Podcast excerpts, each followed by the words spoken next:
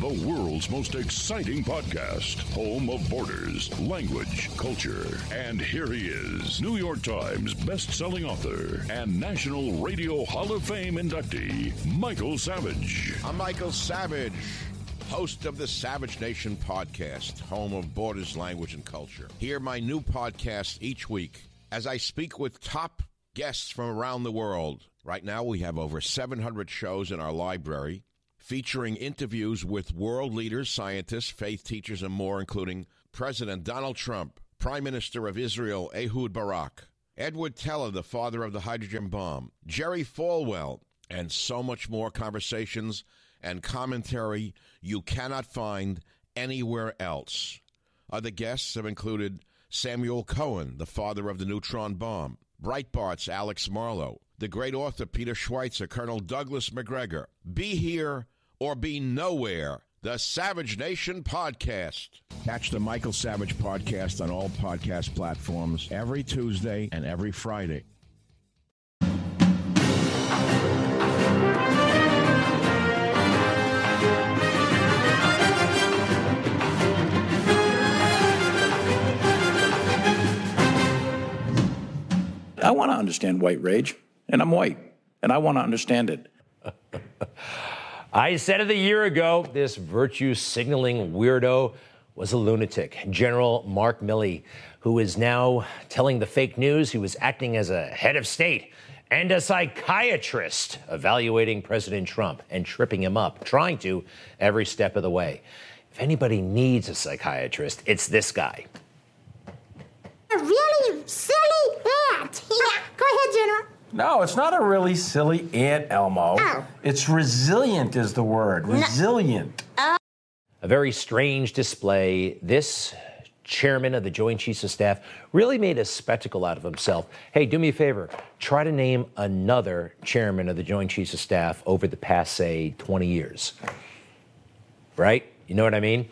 thirty, I can remember Colin Powell uh, and this guy, unfortunately. Colin Powell won the Gulf War. This guy, of course, lost Afghanistan. Very, very full of himself. By the way, your Caps look pretty good, too. I know you love Caps uh, are doing great. Yes, they and, sure uh, are. It's coming in three oh right now. And uh, I tell you what, this, uh, this city, I think, is going to have a Stanley Cup champion. Screwing around at a hockey game, troops on the battlefield at the time. I saw these generals come to New York a lot, actually, and even the C I A director giving speeches, attending banquets. I'm like, shouldn't you be in a situation room or a war room somewhere? They loved coming here, going places like that, and talking to the fake news, leaking to them, making friends with them, telling all of them what a hero he is. Yeah, all these books. I wonder if Milley is regretting saying some of what he said. I think he's exaggerating um, and leaving some things out. I do think if he kept his priorities in order, we would not have the mess that we have right now in Afghanistan. We saw it just, uh, what, two and a half weeks ago? So much of the world has moved on. I can't. I can't. I want to know more. I want to know more about why this happened. I have some ideas. I know that Donald Trump tried his best, but he was undermined every step of the way by the swamp. And General Milley, I think, saw a real opportunity to ally himself with the swamp against Donald Trump. As he sat there, you can see how big the swamp is. And Donald Trump was just one man, and they seemed so committed to removing him. I think he threw in his lot with the swamp, like some other people uh, who got close to Trump and then realized, you know what, maybe I can benefit more by criticizing Trump, like the Mooch. Remember that whole fiasco? All right, back to Milley. You know, like so many other generals, he was so, I believe, dishonest about what was happening in Afghanistan. Not only in the past couple of months, how about seven years ago? In twenty fourteen, he spent significant time in Afghanistan. And of course, it was always such a rosy picture about how that Afghan military was doing against the Taliban. In my professional assessment, uh, after thirty-five years and, and multiple tours here in Afghanistan, uh, I can tell you that the Afghan security forces uh, were tactically overmatching anything that Uh, the Taliban, Haqqani, or anybody else could throw at them, uh, and they uh, performed extraordinarily well. And they didn't uh, do that with a whole lot of uh, ISAF or international help. They had some. Uh, we provided that uh, over the summer. Uh, but for the most part, uh, the Afghans carried uh, the heavy load uh, throughout the summer, and I think that's enormously significant. Sounds like a Joe Biden press conference from July of this year. They're always saying the same thing and always touting the progress they made, each individual general. It was this past summer, as you know, uh, that a fundamental condition changed in this war, and it was the Afghan security forces who were in the lead.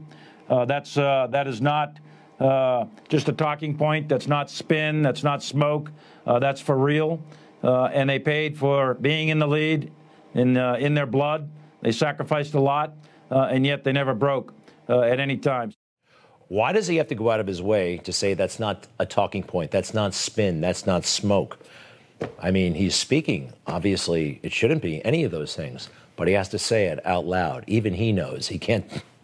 He admits to himself, at least, that so much of what these guys say is spin, talking points, and smoke.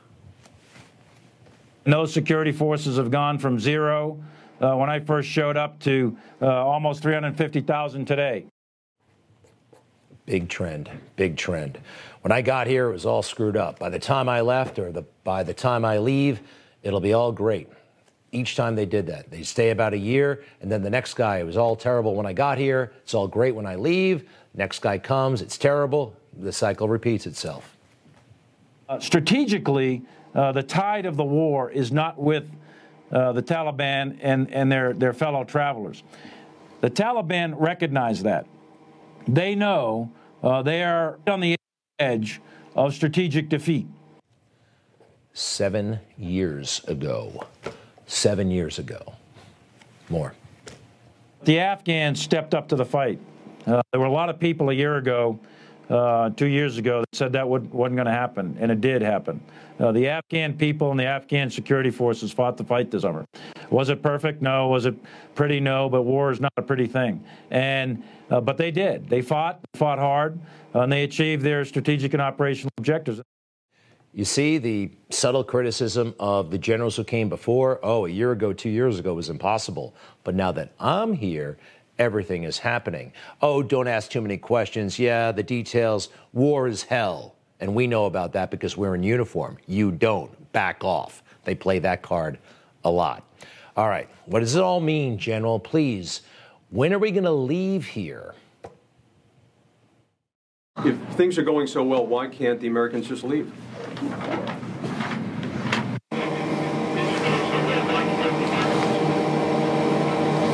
Well, yeah, let me, uh,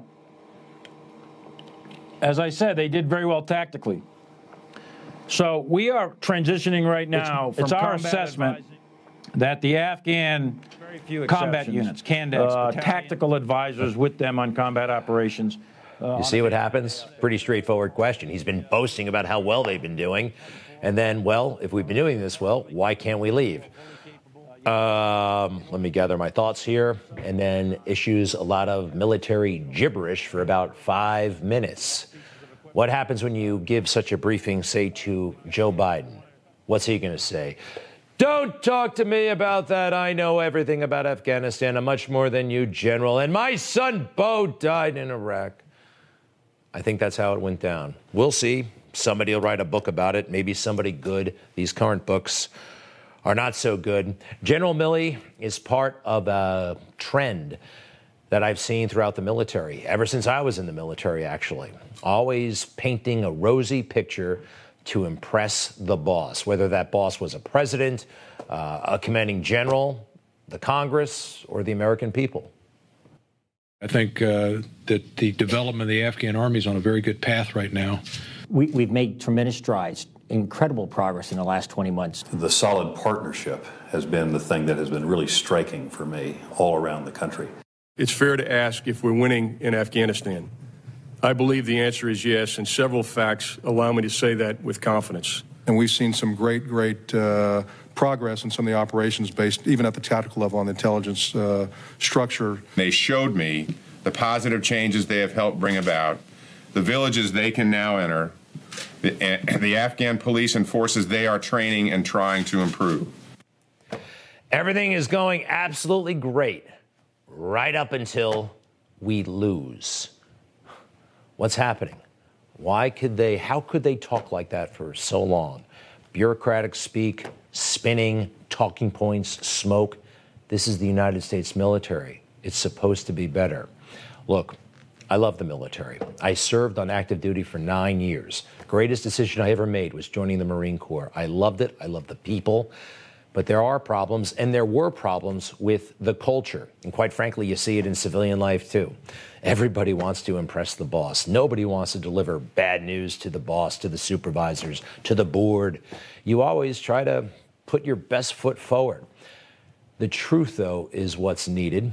Uh, And in business, it's dollars and cents, but in wartime, it's human lives, and it's so much more important. A cultural overhaul of some type, not the woke, not the virtue signaling, not the diversity and equity and inclusion nonsense that they're talking about, but a culture of honesty and candor. That's what's needed, and I hope the next president thinks about that. I'll be right back. I'm Rob Carson, host of the Newsmax Daily Podcast. Tired of boring traditional news updates? How about one with a conservative point of view and it's actually funny? You can subscribe for free on the Apple Podcast app, and it downloads directly to your smartphone so you can listen while driving, uh, to work, riding a bike, at the gym, or even while lobster fishing off the East Coast. Subscribe today with the Apple Podcast app or go to newsmax t v dot com slash podcasts for other platforms. Something's coming. All, All I can, can say is, is that, that the fake, fake news just, just doesn't, doesn't get, get it, do they? He does. The voice I can kind of get. The hands. He's doing a lot of things with the hands. It's very interesting. Uh, Afghanistan. We lost that war two and a half weeks ago. And the mainstream news, the fake media, have moved right along. I was watching last night. You know what they're obsessed with? Um, everything that's not Afghanistan, anything that makes Joe Biden look uh, slightly off. The new flavor of the month right now is, uh, ooh, the Gabby Petito story. Uh, the woman who went on the road trip with her boyfriend, and we don't know where she is. And also that crazy lawyer in South Carolina, and uh, uh, the family got shot, and then he got shot, but he wanted to be shot. It is, granted, an interesting story, but it's not as important as what happened in Afghanistan and questions about Joe Biden's competence. All right. Something else. The culture. They're trying to change our culture. They are trying to make white people feel ashamed for being white. It is ludicrous. It is hateful. It's somewhat comical. It's so stupid. But they're pushing it, and they're not stopping. This is the Washington Post, by the way. They came out with a new special webinar that they want everybody to watch. For the first time, white people were becoming aware of their whiteness and the systemic ways that white supremacy affects all of us. In this episode, we're tackling white racial identity and why understanding your whiteness is integral to becoming self-aware as a white person. I'm Nicole Ellis, and this is The New Normal. Okay. The New Normal from Nicole. Gonna tell me how to be white, I guess, or she has some observations about that. Interesting. We first brought you this a, a couple of weeks ago, but it is as relevant as ever. White people got to start getting together, specifically around race. We're unpacking wrong things that we've been taught in history class. I realized that I needed to go back and unpack and reorganized everything that I had learned, because it was completely through a white lens. Most of us in doing this work have experienced this, where there's a period of deep shame for being white and for acknowledging the harm that our ancestors have caused. I'm sorry, but I am so glad I'm not you. Just to approach the world, to see the world that way. I also hate it when liberals say, unpack. The only time anybody should say unpack is when it regarding luggage, but not unpacking an issue. There's more. The biggest answer is white people don't really understand racism. Yeah, by the way, be careful about how you talk about race in the presence of Nicole. You say the wrong thing, you present it the wrong way. She's going to be mad. Uh, all right. It's not just the Washington Post, though. You're going to see some people that you know, some football coaches, some uh, primetime news anchors who are all over this uh, shame on me because I'm white crap. Excuse me. The really amazing thing that I've learned is black people know the truth. They know exactly what's going on. It's white people that don't know. We don't realize sometimes, especially as a white person, how impactful, how offensive they are. As a white person, as white people, we need to listen. When it comes to race, white people need to listen more. Uh, most of the people in this little clip are multi, multi-millionaires. You saw the coach of the Seahawks. He makes like twenty million dollars a year. She's married to some Goldman Sachs guy who worked for Obama. Um, you know, when you got the power, when you got the money, it's very easy. It feels good to, oh, I'm white, and I that's a bad thing. It's ridiculous. Speak for yourselves if you want to. It's a free country, but it's ludicrous. All right, why do I bring up all this stuff? Because we have a story from Virginia Tech, great university. Um, it's so weird, but actually in the current environment, it's not that weird. This is happening, and they want white folk to start talking like this. I'm not going to do it, and if you happen to be white, I hope you don't do it. I hope anybody of any race is never apologizing for the things they can't control, what they look like. But take a look at this from a full-fledged professor. Uh, Doctor Crystal Duncan Lane put this up on the university website. I am a Caucasian, cisgender female, first-generation college student from Appalachia who is of Scottish, British, and Norwegian heritage. I am married to a cisgender male, and we are middle class. All right, by the way, I keep hearing cisgender this, cisgender that. I had to look it up myself. It's an odd term, but it basically means um, normality. If you're a man, you like women. If you're a woman, you're attracted to men. That's cisgender, like traditional gender roles. Uh, but she goes on. While I did not ask for the many privileges in my life, I have benefited from them and will continue to benefit from them, whether I like it or not. What's not to like? This is injustice, she says, and more. I am and will continue to work on a daily basis to be anti-racist and confront the innate racism within myself that is the reality and history of white people. I want to be better. Every day I, I will transform. Every day. This work terrifies me. Every day. Uh, I invite my white students to join me on this journey, and to my students of color, I apologize for the inexcusable horrors within our shared history. All right, I have to acknowledge here, I have a feeling we could be being pranked, all right? That's so ridiculous that I have to put that out there just in case this was some elaborate hoax pulled on me, because that was that crazy, even worse than that silly T V show from the Washington Post. Here's something we need to talk about. Last year, a major story was uncovered about the Bidens, Joe Biden, Hunter Biden, by the New York Post. Hunter Biden's hard drive was discovered. Its authenticity has not been uh, effectively disputed. And uh, it was a treasure trove of information that was ignored by the mainstream media. Ignored. And big tech, though, this is where it gets really bad. Big tech prevented the New York Post from disseminating this story on social media, which seemed so ludicrous, authoritarian. They get away with it, though, because it's not a government entity. Twitter, big tech, they're technically private, but they're as big as a country, quite frankly. Anyway, we have a ruling from the Federal Election Commission. They took a look at this, and uh it says the following. I find no reason to believe that Twitter violated campaign finance law when it blocked users from sharing a politically damaging New York Post story about then-candidate Joe Biden's son or affixed editorial comments to then-candidate Donald Trump's tweets. Well, you know what? We got to fix the law. We got to change the Constitution.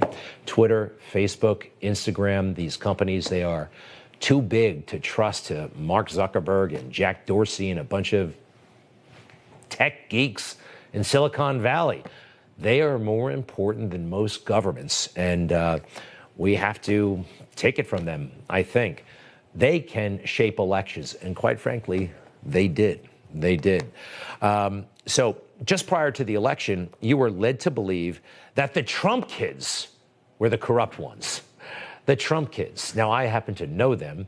I also know, and anybody can look this up, that for their entire lives, including Donald Trump, none of them had ever worked in government, ever, not even come close. Now, if you look at the Bidens, that's a totally different story, all the way back to nineteen seventy-two. And Joe's brother, Frank and Jim, went into the Biden business. There are books about this, very well done, very well documented. They profited from being related to Joe Biden. Hey, you never hear about his sister, by the way. His sister ran all of Joe's campaigns for like all the way up until two thousand eight. She made a lot of money doing that, by the way, a lot of money. But this is somehow beyond question, beyond scrutiny. Why? Why is that? Why can't we talk about Hunter Biden and what he did? You know, Hunter Biden, according to Joe, is uh, the closest person to him, the last person he talks before he goes to bed.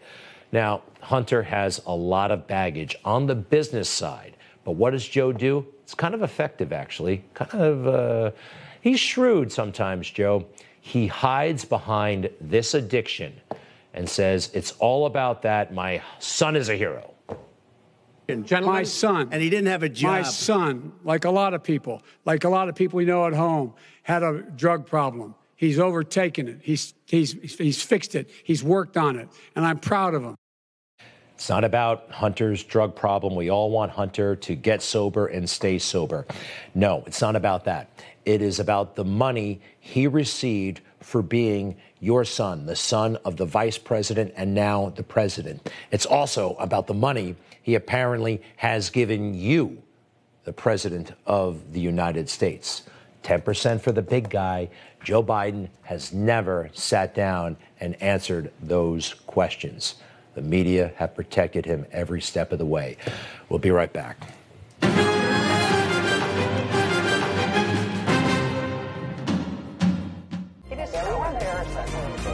If you've had it with the old news and the same spin, well, then Spicer and Company's your place for the inside story and for the facts that you need to know.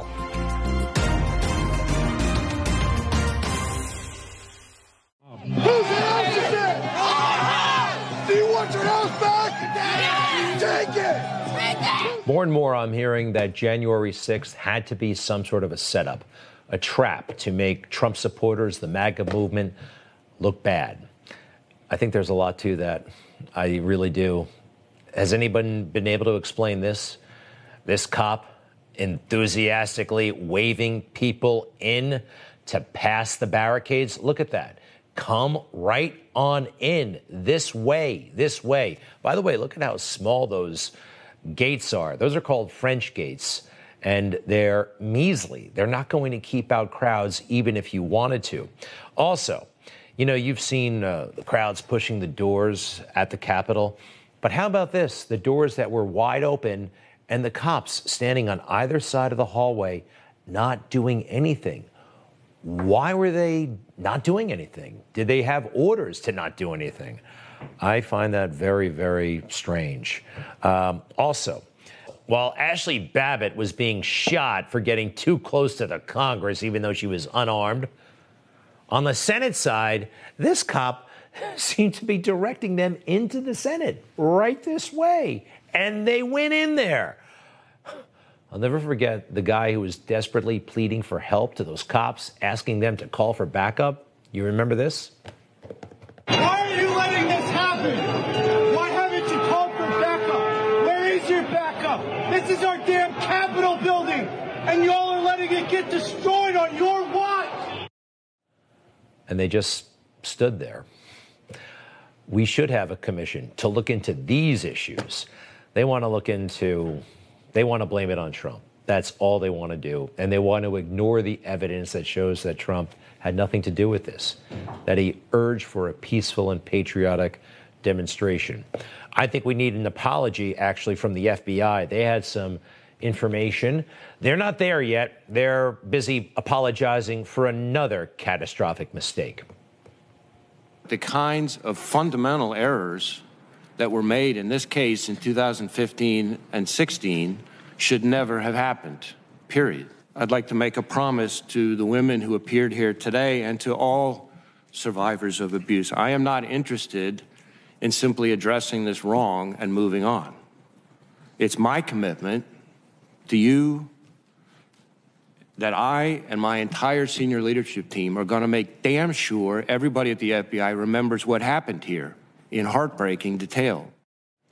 F B I Director Wray apologizing for the F B I's not pursuing aggressively enough, sitting on information regarding uh, Doctor Nassar, uh, the gymnastics uh, physician, and all those women and girls suffered so much. There are more apologies, though, that the F B I should be issuing, like how in the world did a guy like Peter Strzok become the head investigator for such a sensitive matter uh, as those specious Russian allegations, huh?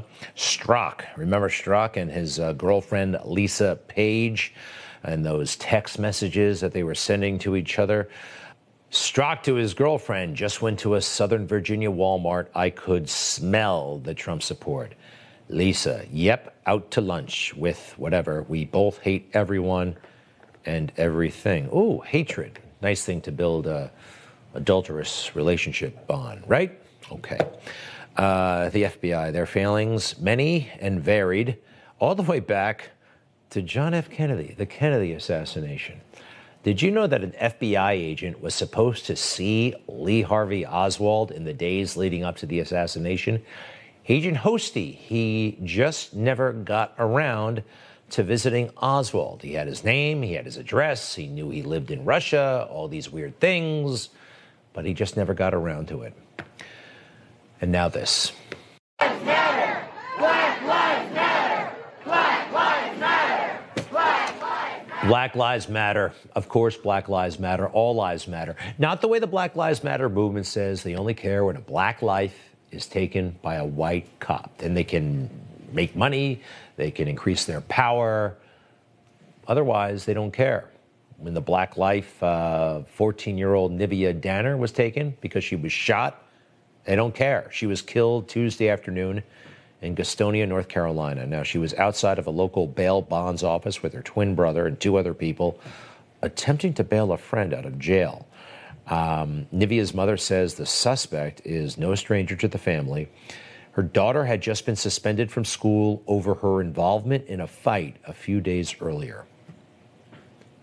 According to him, it was just was supposed to be like an in and out. There was there was nothing that was supposed to have been wrong with being at a bail bondsman, you know, getting someone bailed out. A gun. Who plays with that? So I'm going to do everything I can, everything I can to keep Niv's memory alive. Uh, a nineteen-year-old man, uh, Santonio Eskridge, has been arrested, charged with second-degree murder. He's already a convicted felon. The family says Nivea was an active member of her local church. She sang in the choir.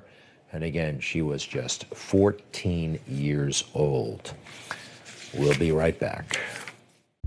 It's our America. We built it. Courage, freedom. Millions go to Newsmax when they need to know. Start today on the free Newsmax app. Newsmax is real news for real people.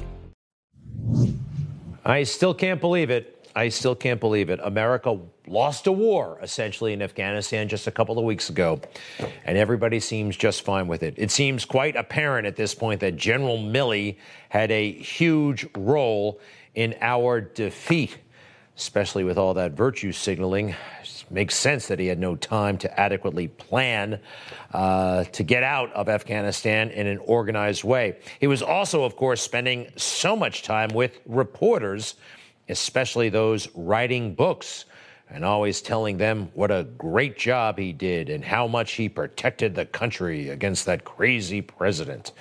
Well, I don't buy that story uh, about President Trump. I don't buy Lieutenant General Milley's version of much of anything.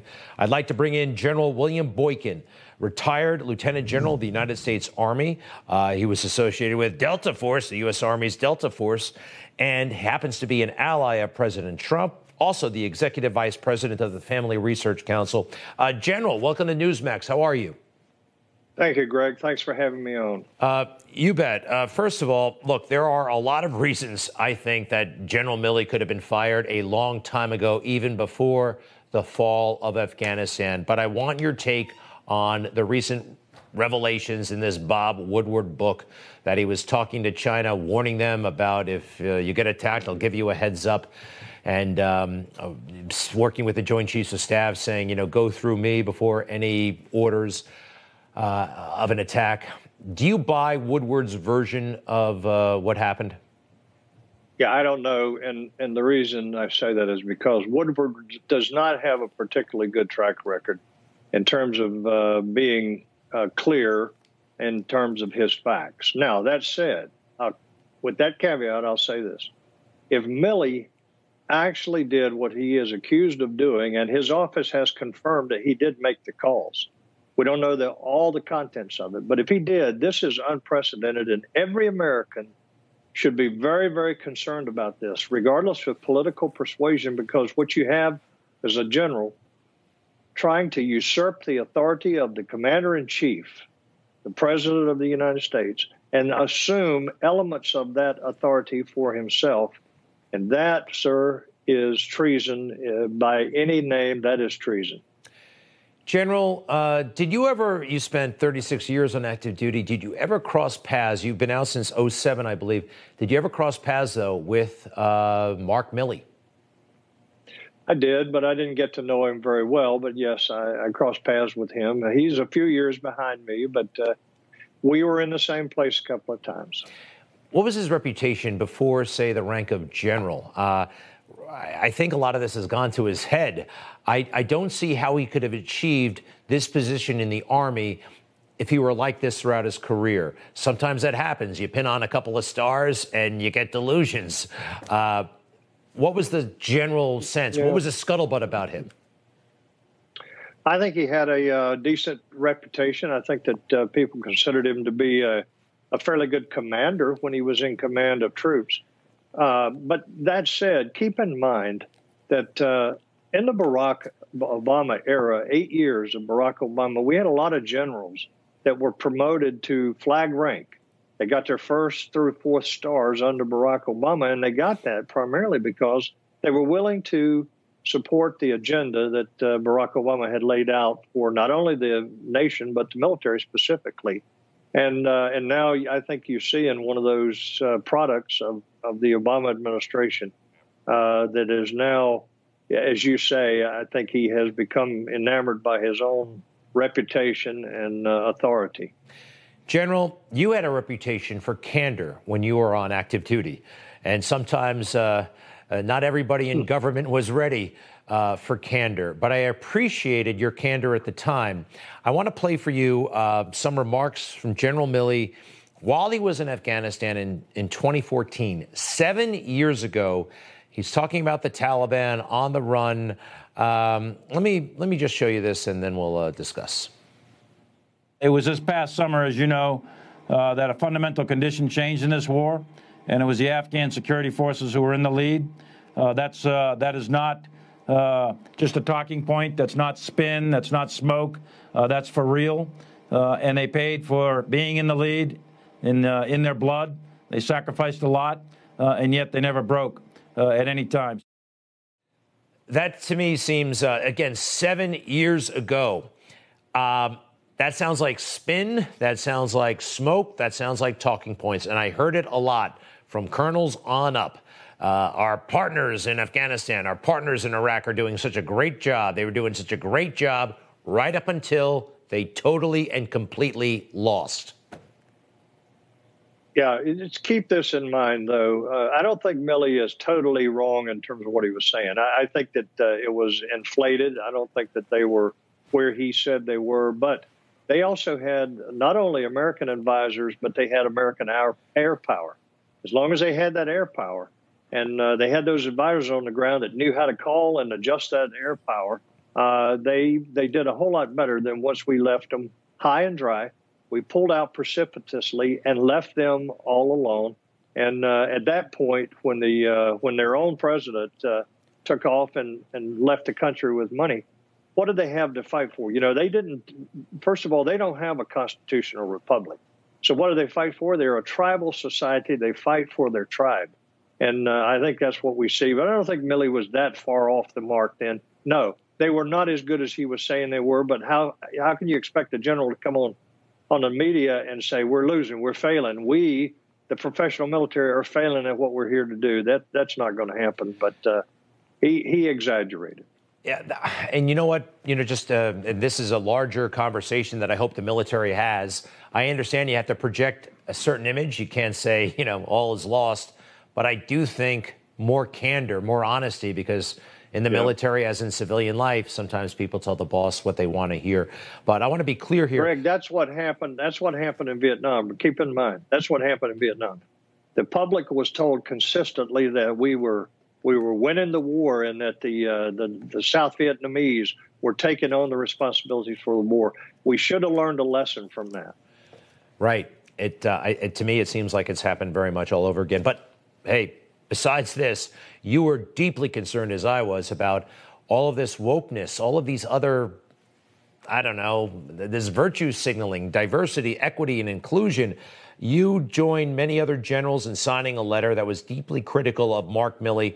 To be clear, you think Mark, like in interviews, congressional testimony, and public statements, it has become clear that the top leaders in our military are placing mandatory emphasis on P C wokeness, related training, which is extremely divisive and harmful to unit cohesion, readiness, and warfighting capability. You know, I have some civilian friends who say, well, listen, the military has to grow up. Everybody's doing this stuff. Corporate America. The military had already learned these lessons. And also, there's only so many hours in the day.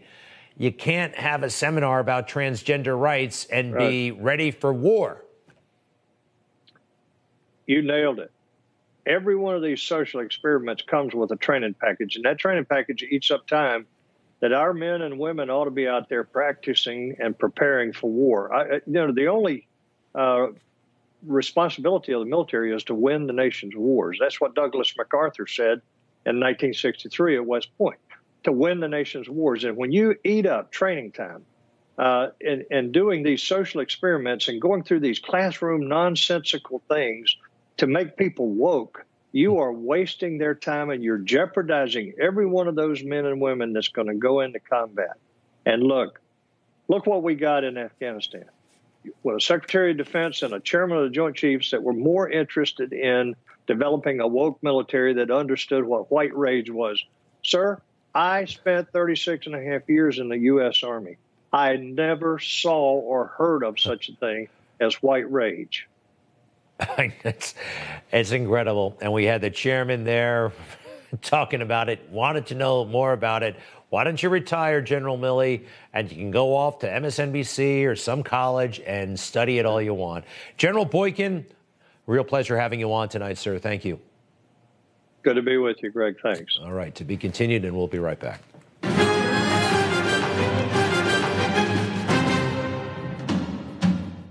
All right, so remember the Durham probe? They're still at work. And this guy has been indicted. I've never seen him either, but his name is Michael Sussman. Uh, was a lawyer whose firm represented Hillary Clinton's campaign. And Mister Sussman here is now accused of lying to the F B I. Michael Sussman. I was hoping for more, but uh, hey, this probe, I hear, is not over. Let's bring in Congressman Devin Nunes, Republican of California, ranking member on the House Intelligence Committee. Congressman, welcome back. What do you think of Thanks, this uh, all this time in Michael Sussman? It, it's a it's a pretty serious indictment. I actually have it right here in my hand, and I've been reading through it. And uh, you got to remember, this is one of the top lawyers for the Clinton campaign. Clearly, he was taking direction from the Clinton campaign. They hid under these lawyers. This is what they like to do with privilege. That's why they were having lawyers go and do the dirty work. And look, I think what we got to look out for now is Clintons have a long history of their lawyers and agents disappearing. So uh, I think you, you and your viewers know that history. So, yes, indeed. Now, let's, uh, for those who haven't been following this as closely, Sussman, as a lawyer for the campaign, was allegedly doing what? He was involved potentially in digging up dirt on uh, on Donald Trump, or uh, what did he do? What was he lying well, about? You know, he came before our committee. He was one of the targets of our investigation, and actually in the indictment, they used some of our investigation uh, in the in the actual indictment. So what he did is he actually, we weren't sure because he never admitted it to us, but he looks like he was actually helping to develop the fake narrative that was launched right before the election. This was the Alpha Bank issue, if you may remember, that somewhere in Trump Tower they were communicating with Russians, and this was the, the bombshell that they were trying to get produced by the fake news media just about ten days out uh, from the campaign. So they developed this narrative. They produced the narrative. It was totally phony. They knew they were phony, and it looks like Durham got to the bottom of it uh, because he has quite a, I mean, there's a, there's a lot of evidence uh, in this indictment. There's a lot of evidence in here. I think it's, uh, it's a slam dunk indictment from my uh, perspective. We have a portion of it, uh, the indictment you're holding. Let's put it up on the screen. Um, he was making statements to the F B I. The statement was intentionally false and misleading because in assembling and conveying these allegations, Sussman acted on behalf of specific clients, namely a U S technology industry executive at a U S internet company and the Hillary Clinton presidential campaign. It said earlier right. that he portrayed himself, the the F B I understood that he was just a good citizen passing along information. That's how he presented himself. All right, but I will tell you, um, for those in the business, you've heard of this guy, you've met him before. You, what about Strzok? What about McCabe? You know, what about uh, these much bigger figures? Uh, heck, Uh, uh, what's his name? John Brennan from the C I A. Those are the big fish. Are they still yeah. in jeopardy? Well, we, we don't know that. You know, all we know was, were the public statements that were made by the Department of Justice last year, and we were told at the time that they were actually looking at the F B I specifically. Now, this would be something new. This is a new development. I think a lot of people at that time were kind of like, well, yeah, we know the F B I was corrupt, and we know these guys were, were, did some wrongdoing, but who's really behind this? And I think that's what this indictment shows. It shows that the Clinton indictment, at least in one portion of it, uh, we now have the evidence that, uh, you know, we, we had the circumstantial evidence. We now have emails and communications, and clearly Durham's done interviews in this. So uh, I would hope that uh, this is only the first of several other indictments. I think we still want to see the government officials held accountable. Uh, but look, this is this is right at the Clinton campaign. And at the end of the day, Greg, remember, it's the Clinton campaign who concocted this nonsense. In fact, many of those same people that were involved in, you know, what you could call it the Russiagate, Russia hoax, or the P-tape hoax, they were they are now in the Biden White House. So, uh, you know, look, I think Durham is circling the wagons here. We'll see what happens uh, with this lawyer. I mean, I'd, I'd be surprised. If he, if he doesn't plea, uh, make a plea agreement, maybe he's going to talk, maybe he won't. But I think this is a step in the right direction is the bottom line. Let's make some suppositions here. Uh, he's lying. Uh, let's accept for a moment that he's probably lying. If he had told the truth to the F B I, um, would he have been admitting to a crime, or was he just trying to minimize political damage? Well, look, th- it gets to the larger question, uh, and that is, can you bring, you know, look, there was a conspiracy here. You've heard me talk about this for many, many years. The Clinton campaign conspired with really bad agents and bad actors within the F B I and other, other locations. So this guy you got lying to the F B I. We know that pe- people conspired to do this. Conspiracy yeah. is a major charge, and it can be very, very broad. Uh, so, you know, that's what I would like to see is, you know, who was this the only guy that did it? Is he is he going to be the fall guy for the Clinton campaign? We've seen that in history. Remember, we've seen people in history be the fall guy for yeah. the for the Clintons. Congressman, uh, but I yes, have sir. to wrap up real quick. Are you frustrated, mm-hmm. though, or even angry that Durham didn't move quicker, or is this how long this stuff takes? No, I, I'm actually not. I think I've, you've asked me this question before. I'm one of the only few people that actually have faith in this investigation. Uh, maybe I'm, I'm a half a glass full guy, but I think this is a good development. I just want to make sure we we see a handful of other indictments. All right, Congressman Devin Nunes, I appreciate it so much. Republican of California, ranking member of the House Intelligence Committee, and a true patriot, sir. We thank you. Thank you, Greg. Good night, everybody. I leave you with a moment of what the Democrats call leadership. God bless you all, man. God protect our troops. Thank you. Mister President, Mister President, what kind of impact does it have when celebrities like Nicki Minaj share dubious claims?